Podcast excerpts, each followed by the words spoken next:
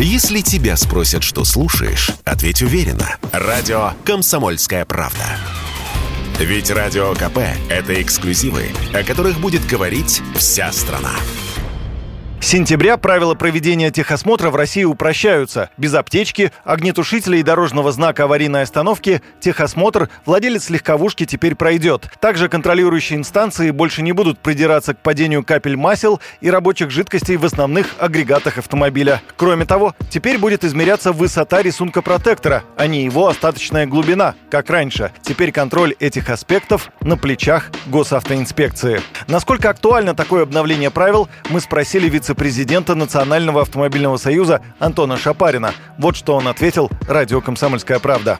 Упрощать правила техосмотра нужно было пару лет назад, когда ГИБДД начинала только реализацию реформы техосмотра. Тогда все эксперты дружно говорили, что нынешние правила неисполнимы, что у нас почти половина парка пройти техосмотр в его тогдашнем виде не сможет. Точно к этому все и пришло. В итоге реформу техосмотра свернули. Сам техосмотр для большей части ситуации отменили. В результате сократилось число пунктов техосмотра драматически. Сейчас можно уже не упрощать техосмотр.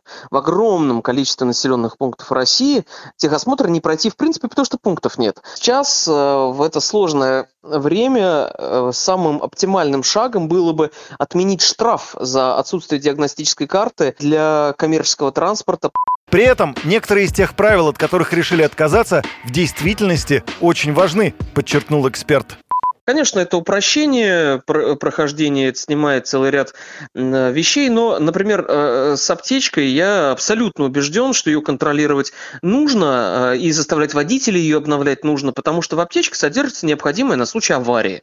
Да, там жгуты, там бинты, жгут имеет определенный срок годности. На самом деле такие штуки спасают жизни, но при этом мы контролируем всякую непонятную мелочь, типа там фонарей, лобовых стекол и так далее, на наличие трещин.